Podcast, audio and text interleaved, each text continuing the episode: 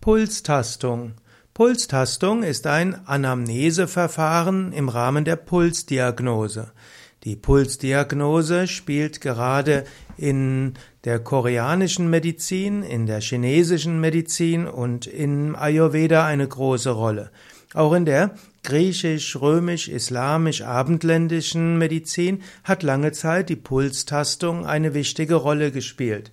Anhand des Pulses kann man nämlich nicht nur den Pulsschlag, also die Frequenz des Pulses pro Minute feststellen, sondern man kann auch sehr viel mehr feststellen. Und da muss man lernen, wo muss man genau tasten und wie fest muss man drücken.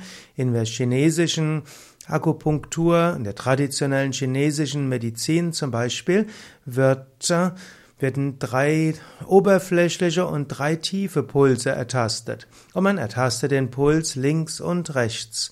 Und ähnlich macht man es auch im Ayurveda und die Pulstastung ist also eine Wissenschaft für sich. Auch in der koreanischen Konstitutionsmedizin spielt die Pulstastung eine große Rolle.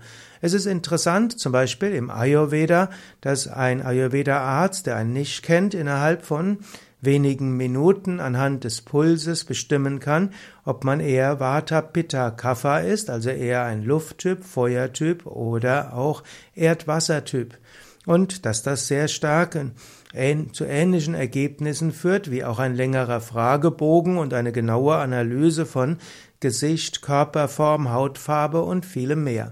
Eine gute Pulstastung kann dem guten Ayurveda-Arzt sehr viel über den Menschen sagen, über seinen Charakter, über Temperament, über Gesundheit, Krankheit und vielem mehr.